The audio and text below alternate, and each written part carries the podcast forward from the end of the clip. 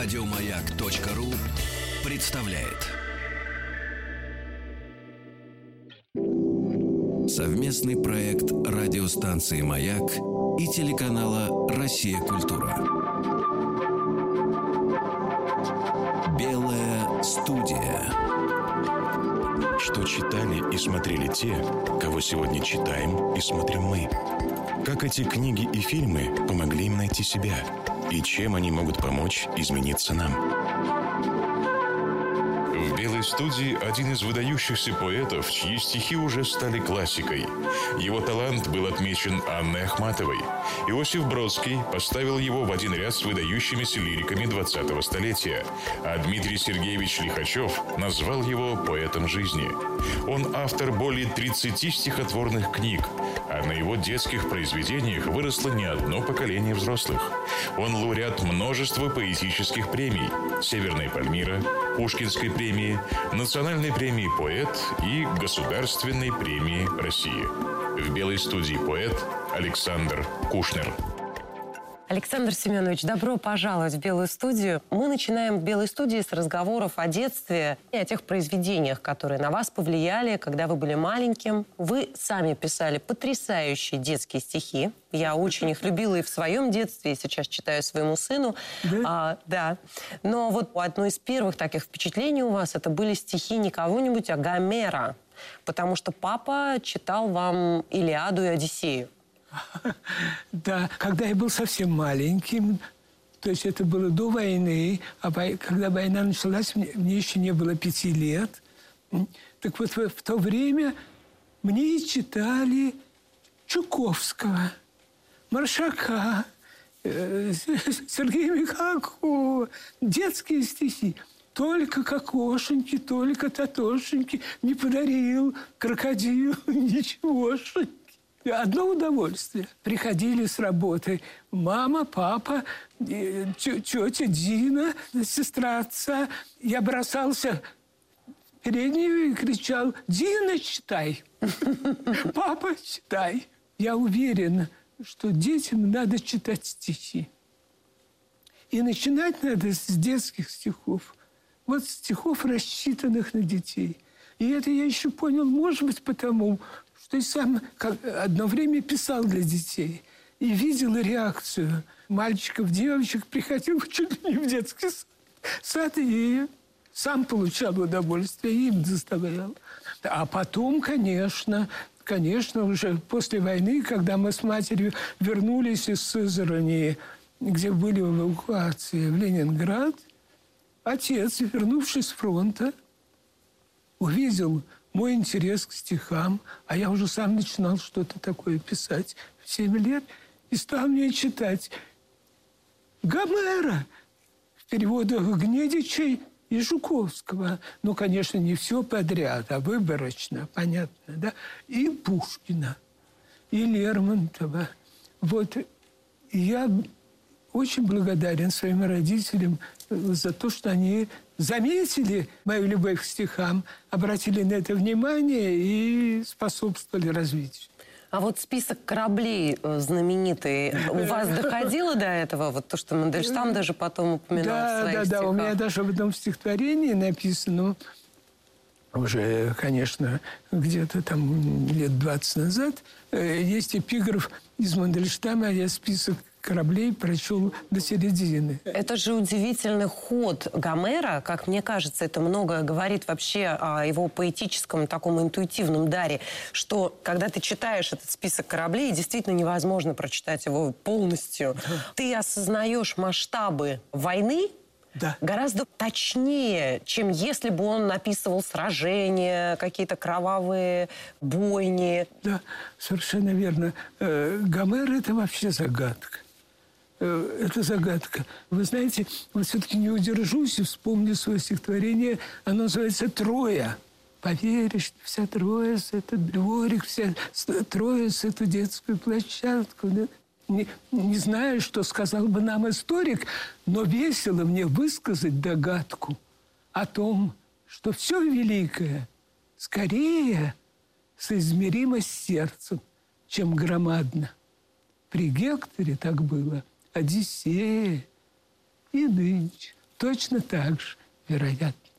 Вот, э, понимаете, соразмерность сердцу писал, э, писал, не писал, складывал свои стихи, свои поэмы Гомер. Замечательно, абсолютно это сказали в своих стихах. Если э, вернуться к Самуилу Яковлевичу Маршаку, который был совершенно замечательный детский поэт и переводчик да, Шекспира, да, Шекспира и в том числе детской поэзии. У него есть замечательная книга переводов детской поэзии, которую тоже я в детстве читала с огромной да, радостью. Да, да. Он писал отдельно о детских стихах, у него были несколько эссе таких. И вот в частности он писал о сказках Пушкина. Да. Он говорил о том, как Пушкин в своих сказках с самыми простыми красками э, пишет картины, на которые во взрослых стихах у него уходят много строчек. А в детской сказке он может просто написать «Туча по небу идет, бочка по морю плывет». Да. И для ребенка то, что это море занимает всю стихотворную строчку, пишет Маршак, сразу дает понять, какое оно огромное, как одинок этот маленький ребенок со своей мамой внутри этой бочки. Но вы знаете, э, все-таки э, согласимся с тем, что пушкинские сказки прекрасны, кстати, рассчитаны не столько на детей, сколько на взрослых. Потому что сказка о рыбаке, да, и вот эти старухи, да, о золотой рыбке, это не для детей.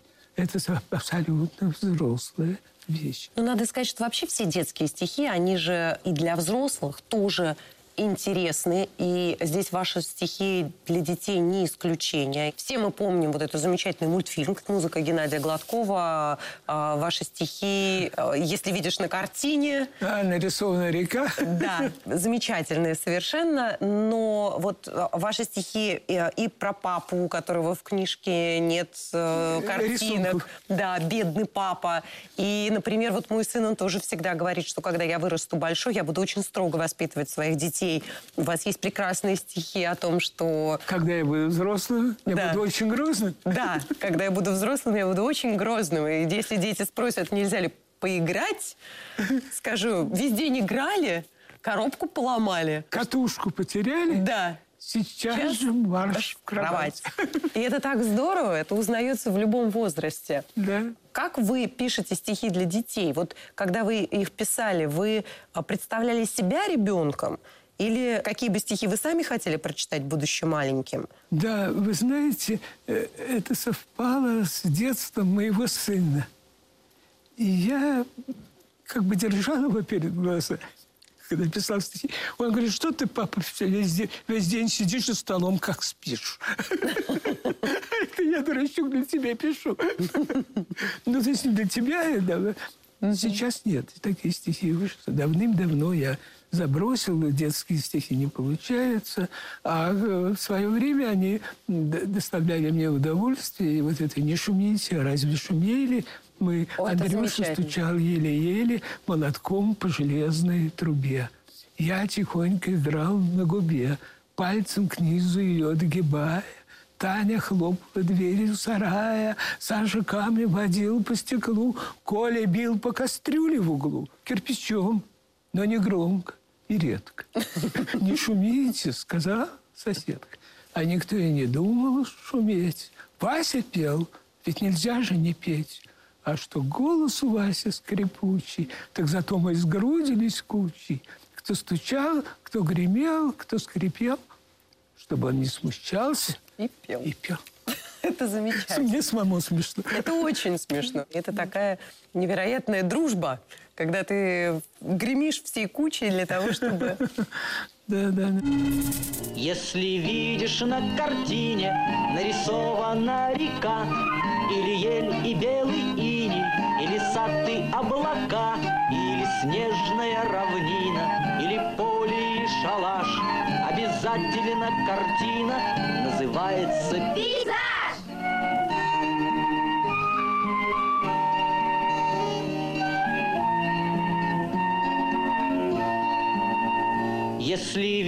Видишь на картине чашку кофе на столе, Или морс в большом графине, или розу в хрустале, Или бронзовую вазу, или грушу, или торт, или все предметы сразу, знай, что это натюрморт.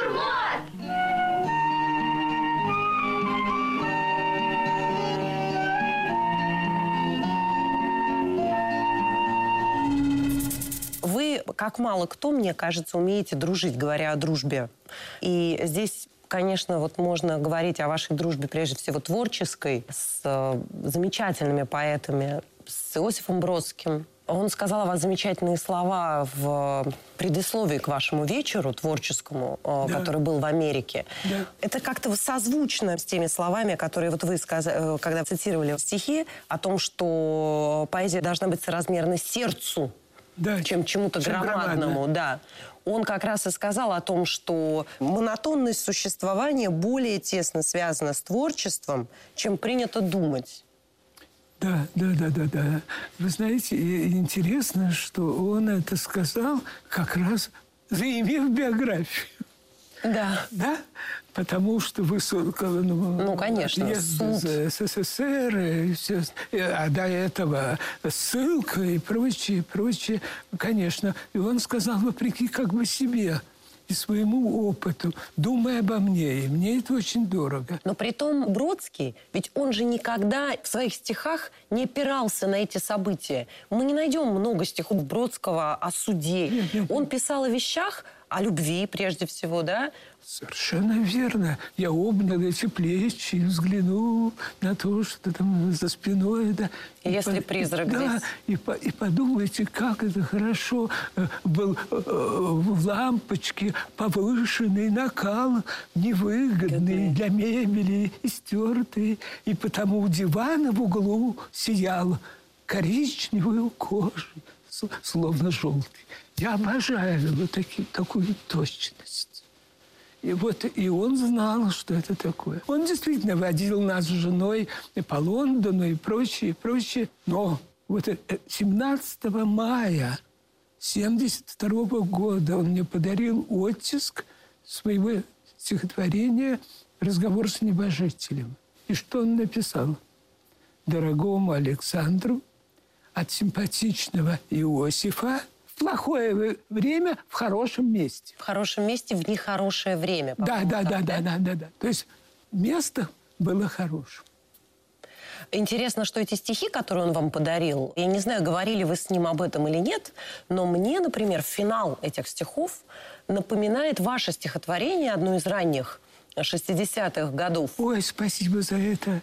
Это очень верное наблюдение. Да, э, я не знаю, говорил ли об этом Иосиф Александрович, но, безусловно, его вдохновили эти стихи ваши, потому что там заканчивается как раз э, Стариком. стариком. И у вас есть великолепные стихи, которые м, они одни из самых любимых. Кто тише старика, попавшего в больницу, в окно издалека, глядящего на птицу. Кусты ему видны, прижатые к киоску, висят на нем штаны больничные в полоску. Бухгалтером он был, и стекла мазал мелом, уж он и сам забыл, каким был занят делом, сражался в домино или мастерил динамик, теперь ему одно окно, как в детстве пряник, и дальний клен ему весь виден, до прожилок, быть может, потому, что дышит смерть в затылок, вдруг подведут черту под ним, как пишут смету, и он уже поту, а дерево поэту.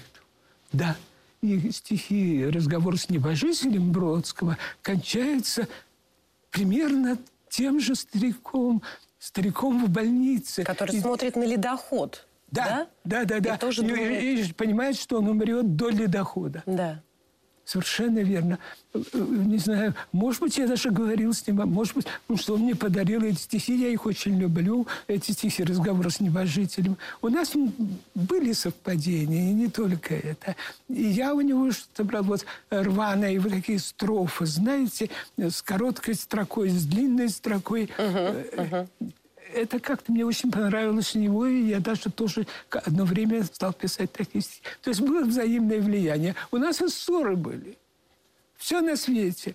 Он на меня ужасно обиделся за то, что я позволил себе, я жалею об этом, э, сказать в вопросах литературы в статье о нем, в статье вообще о поэзии, что напрасно употребляет в лирических стихах блатную лексику. А у него, я не буду повторять. У него есть такие словечки и такие словосочетания, которые крайне э, как-то меня ставят в тупик, и мне не нужны. И, и мне кажется, что он в душе с этим согласился. Тем сильнее он на меня Обиделся. обиделся. И написал злые стихи во мне, и мы год не разговаривали. А потом мы помирились, и, знаете, он вел еще один мой вечер уже за год до смерти, тоже в Нью-Йорке. И сказал мне, знаешь, Саша, я после антракта пойду, плохо себя чувствую, мне теперь пройти мимо одного фасада трудно. Я тогда до конца этого не понимал. Понимаете, а теперь я понял, что в свои там 53-54 года он чувствовал себя как старый человек, так было изношено Сердце. сердце. Вы написали замечательные слова, когда его не стало. Вы его сравнили с э, римским э, Императором. императором от поэзии. В том числе и с точки зрения характера. Да. И даже вы там пишете, что будь он военным, да, Да, не да. повезло бы тем, с кем он столкнулся в этом Да, да, качестве. да, да. Понимаете, он был человек э, сильный, э, властный, если хотите. И у меня там сказано, а мне бы головы не, не сносить подавно. Да, да, За любовь к мелочам, и любовь к предметам. Разные установки. Поэты не должны быть похожи друг на друга. И если он ценил мои стихи, а я его, то именно потому, что мы разные. Александр Пушнер – крупнейший русский лирик 20-го столетия. Имени его суждено стоять в ряду имен, дорогих сердцу всякого, чей родной язык русский. Имени его суждено пережить вас, ваших детей, как, впрочем, и его, и самого его обладателя. А вот эти стихи, о которых мы начали говорить, ваши э, «Старик в больничном окне», вы их написали, когда вы были, в общем, совсем молодым человеком. Сколько вам было лет? Лет 25, наверное? Да, 30 не было. Нет. И при этом это стихи с таким осознанием окончания жизни. Как это могло быть в таком молодом человеке? Вы знаете, мне кажется, что поэзия всегда думает о самом главном, о смысле жизни, о жизни и смерти, об устройстве этого мира. Какое чудо, если есть тот, кто затеплил в нашу честь ночное множество созвездий. А если все само собой возникло, то тогда, друг мой, еще чудесней. Мы разве в проигрыше? Нет. Тогда все тайна, все секрет. А жизнь совсем невероятна. Огонь, несущийся во тьму, еще прекрасней потому, что невозвратно. Объяснять не надо. Да. И у Пушкина есть такие стихи. Думать, что Пушкин чрезвычайно гармоничен, это тоже неверно, потому что он задумывался обо всем, о том, как несправедливо жизнь устроена, а не только о том, как она хороша. Я сокрушил бы жизнь, как говорит, кумир, и улетел в страну свободы, наслаждений. Туда, где смерти нет, где нет предрассуждений, где мысль одна плывет в небесной чистоте, но тщетно предаюсь обманчивой мечте. Мой ум упорствует, надежду презирает, ничтожество меня за гробом ожидает. Знаете, это написано 24 года, а Вяземский, его друг, который в последние годы писал прекрасные стихи, в глубокой старости умер, 86 лет. Он написал очень похоже о том же ничтожестве. От смерти только смерть ждут. Вот это удивительно, понимаете? Поэзия не говорит однозначно ни о чем. Потому что ум и сердце не в ладу, потому что очень трудно это все сочетается, да, счастье и ужас, счастье и несчастье и так далее. Вот. Ну и Вяземский то же самое, Тютчев, боже мой, э, все отнял у меня казнящий Бог. Можно так сказать. Тютчев это себе позволил. И такова вся наша поэзия. Совместный проект радиостанции «Маяк» и телеканала «Россия. Культура». Белая студия. В белой студии поэт Александр Кушнер. Вы изумительно говорите о поэтах, очень их любите. Даже вы читаете не только свои стихи, но и знаете много-много-много стихов других поэтов, с удовольствием их цитируете. У вас есть стихи, где вы выстраиваете портретную Да, да, галерею да, всех да, да, ваших да, гениев. это так и называются наши поэты. Конечно, Боротынский схематичен. Бестильность пета всякому видна. Блок по-немецки в тайне педантичен. У Анинска в трауре весна. Цветаевская фанатична муза. Ахматовой высокопарен слог. Кузьмин манерен. Пастернаку вкуса не достает. Болтливость – вот порог. Есть вычурность в строке у Мандельштама. Из Володски в сердце скуповат. Какое счастье! Даже панорама их недостатков, выстроенных в ряд. Заметьте, Пушкина не назвал. А у него нет недостатков. Нет, да? Я не знаю. По-моему, нет. Но это условно, это, это тоже, конечно. Непоследовательность Да, да, у да, да, да, Сергеевича. да. Потому что за гробом ничтожества, и сразу я памятник себе воздвиг нерукотворный. Совершенно верно. Э, Да, да, да, да, да. И д- душа в заветной лире мой прах переживет. Да. Не на небесах, а в заветной лире. Он был мыслящий человек, он был человек живущий, зато мы его и любим. Я бы сказал так, если говорить в целом о стихах, не только пушкинских, любых настоящих. Ни одно стихотворение ничего не говорит до конца. То есть определенные на всю жизнь, ничего подобного. У Пушкина на свете счастья нет, но есть покой и воля. А в другом месте я думал, воля и покой, замена счастью. Боже мой, как, Как я ошибся. ошибся, как наказан. Это правда говорит и не у Онегина, Онегин, это и да. сам Пушкин. И так все время, что дружба, легкий был похмелье, обиды, гневный разговор. Да, и тогда обмен тщеславия, безделия, и в то же время печален я, со мной друга нет. Поэзия не философия.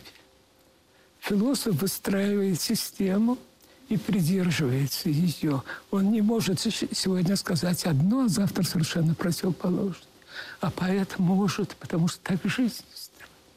Вот в связи с тем, что поэзия никогда не, не говорит все до конца, особенно, наверное, важна роль читателя, да, человека, который воспринимает поэзию. И вот даже у Маршака у него такая статья о талантливом читателе. На ваш взгляд, что это такое талант читателя поэзии? Можно ли в себе или в ребенке это воспитать? Да, я понимаю.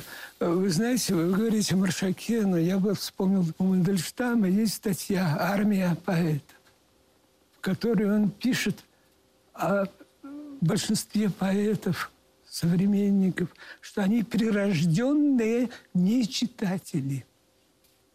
И значит, от них и ждать нечего. И никаких стихов у них настоящих не будет. И я думаю, что поэтический дар – редкий дар, а читательский дар тоже не так часто встречается. Я благодарен людям и люблю людей, любящих стихи, потому что я понимаю, как это редко бывает.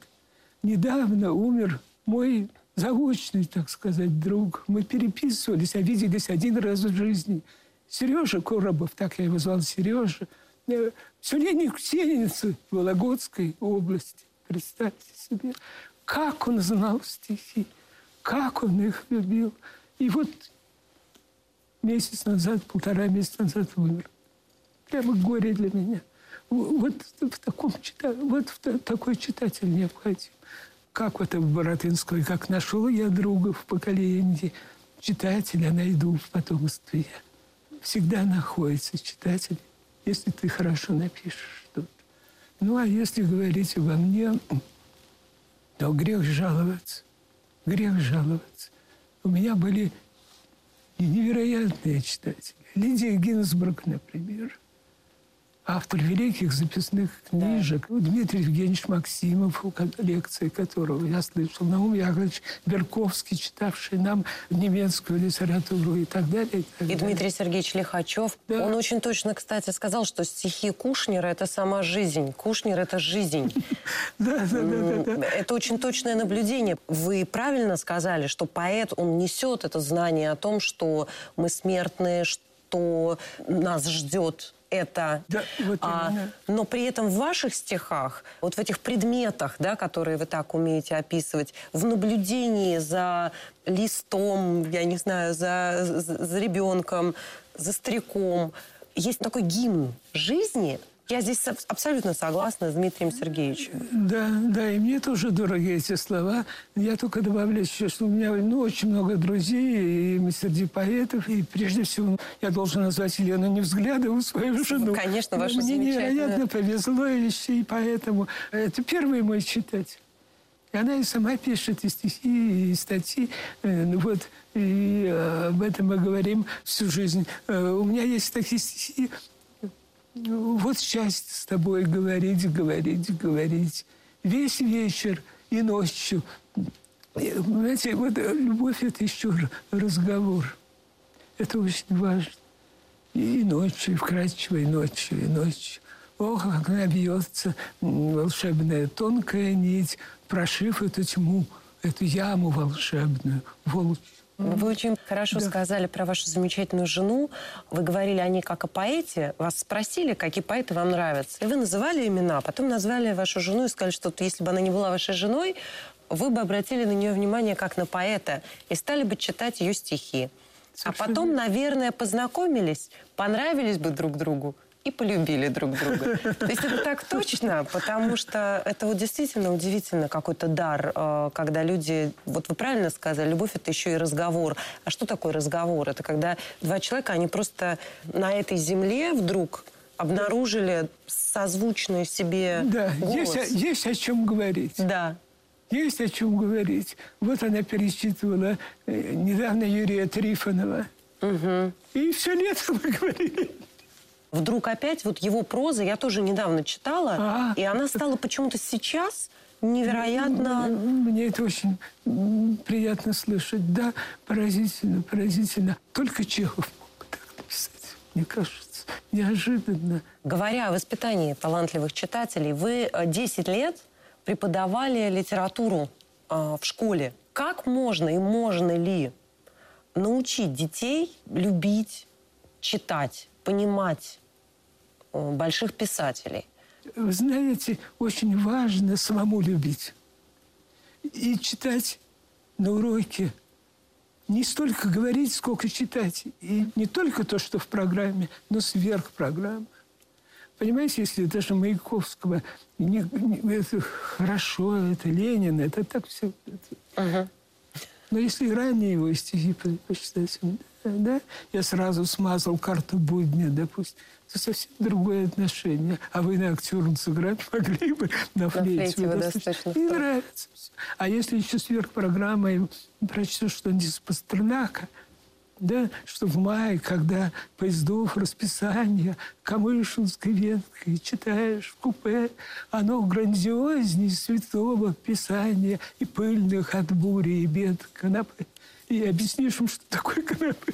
Диван, значит, так Они благодарны. Вот я, я вспоминаю эти годы и не жалею о том, что работал в школе. Но еще я хочу сказать, что, конечно, мне невероятно повезло не только вот с людьми, но прежде всего с местом рождения. Потому что город необыкновенный. Да, вы очень любите да, Санкт-Петербург. Меня не выпускали за границу – а после крушения советской власти я, я стал ездить, я уже был множество раз и в Амстердаме, и в Париже, и в Нью-Йорке, и, и в Лондоне, и где угодно. И, и лучше города, я не знаю, ну, может быть, только Венеция. И действительно, мне кажется, что мне удалось о нем что-то сказать. У вас э, замечательные стихи о Санкт-Петербурге. У вас даже есть отдельный сборник, Да. именно собранный по принципу стихов, навеянных этим городом, об этом городе. Но я, знаете, очень люблю ваши детские стихи про реки. А, Потому что это детское стихотворение, но в нем настолько а, проявляется Петербург, который весь в реках, в каналах, а уж когда Нева, Неву выходит, это что мне не говорите. Да, совершенно верно. И, и дети это понимают, это ценят, но взрослые тоже. У меня есть стихотворение «Петербургские реки». Вижу, вижу с позаранку, устремленные в Неву, и обводный, и фонтанку, и похожую на склянку речку Кронверку ворву. И каналов без уздечки вижу утреннюю прыть, их названия на дощечке и смертельной черной речки ускользающая нить. Слышу, слышу вздох неловкий, плач по жизни прожитой. Вижу Екатериноговки, блики, отблески, подковки, жирный отцвет нефтяной. Вижу серого оттенка мойку, женщину и зонт крюков, лезущий на стенку, пряжку, карповку, смоленку, стикс, кацит и ахеронт. Потому что город пережил столько, Да. потому что была блокада. Да и вообще, а сколько арестов, сколько всего-всего. Но что я считаю своей заслугой? Все-таки я должен сказать, что поэты, как правило, видели одну Неву в городе. Одну Неву. И мне удалось сказать о других реках. Именно поэтому, наверное, конечно, Иосиф Александрович э, невероятно тосковал по вот этой водности Санкт-Петербурга. И э, его любовь к Венеции, конечно, тоже связана с тем, что он увидел там какое-то отражение, какое-то подобие э, своего любимого Вы правы, города. абсолютно точно. Абсолютно точно. И когда я прохожу мимо мойки или через фонтанку, я все время вспоминаю этот канал Канареджа, то еще что-нибудь. А уж с Невой вообще даже небольшой канал не сравнится в смысле... Не в смысле даже красоты, а в смысле широты вот этой э, мощи.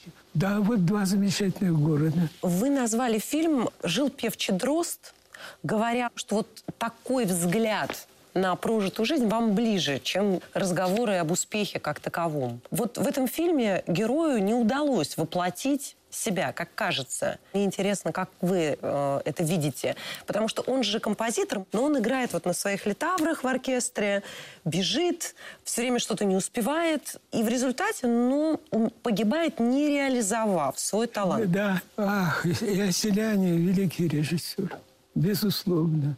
Это один из лучших фильмов. Э, Он показал вот жизнь именно такой, какая она есть. Осмысленно бессмысленной. Потому что, ну что же такое, почему погибает?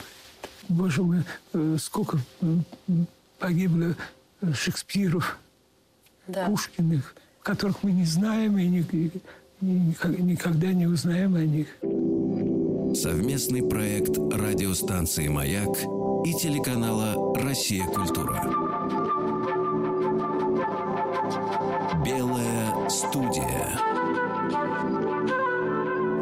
Студии поэт Александр Кушнер.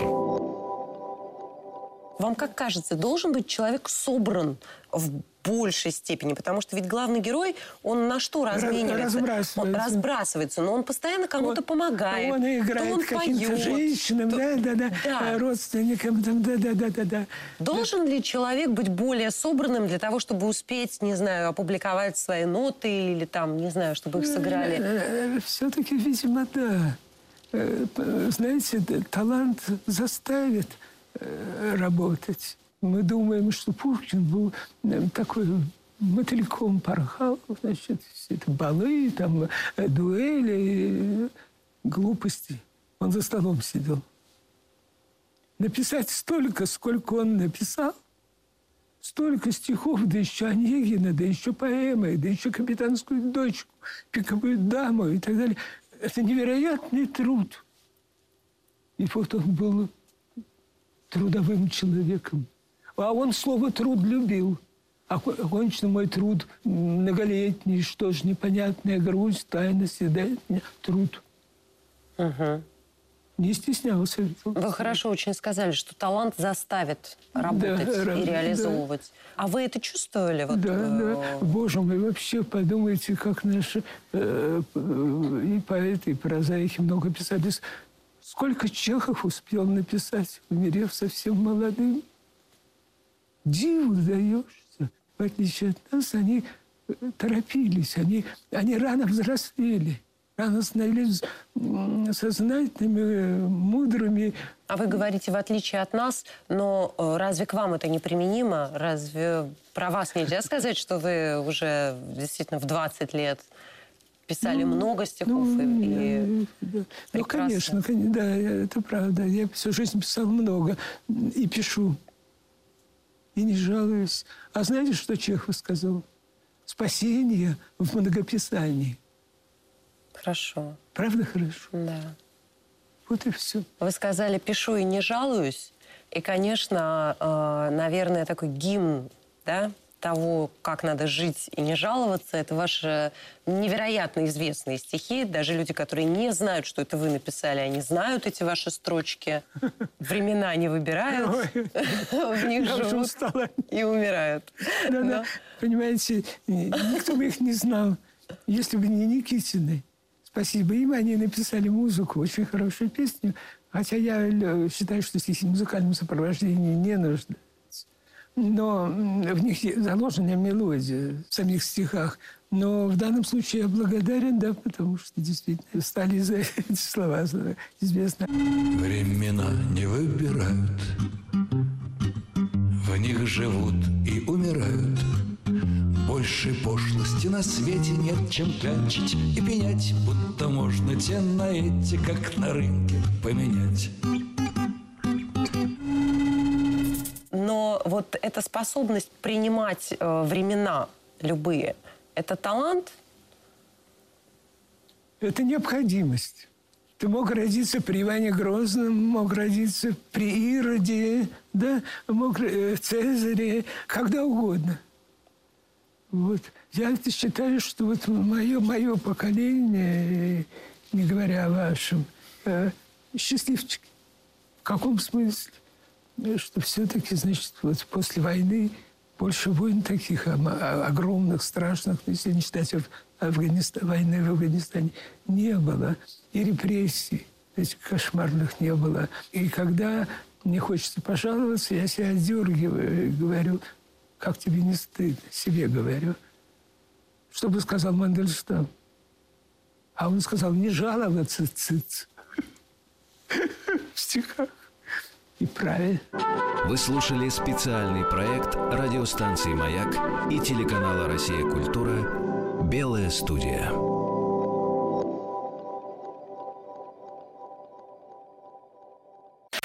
Еще больше подкастов на радиомаяк.ру.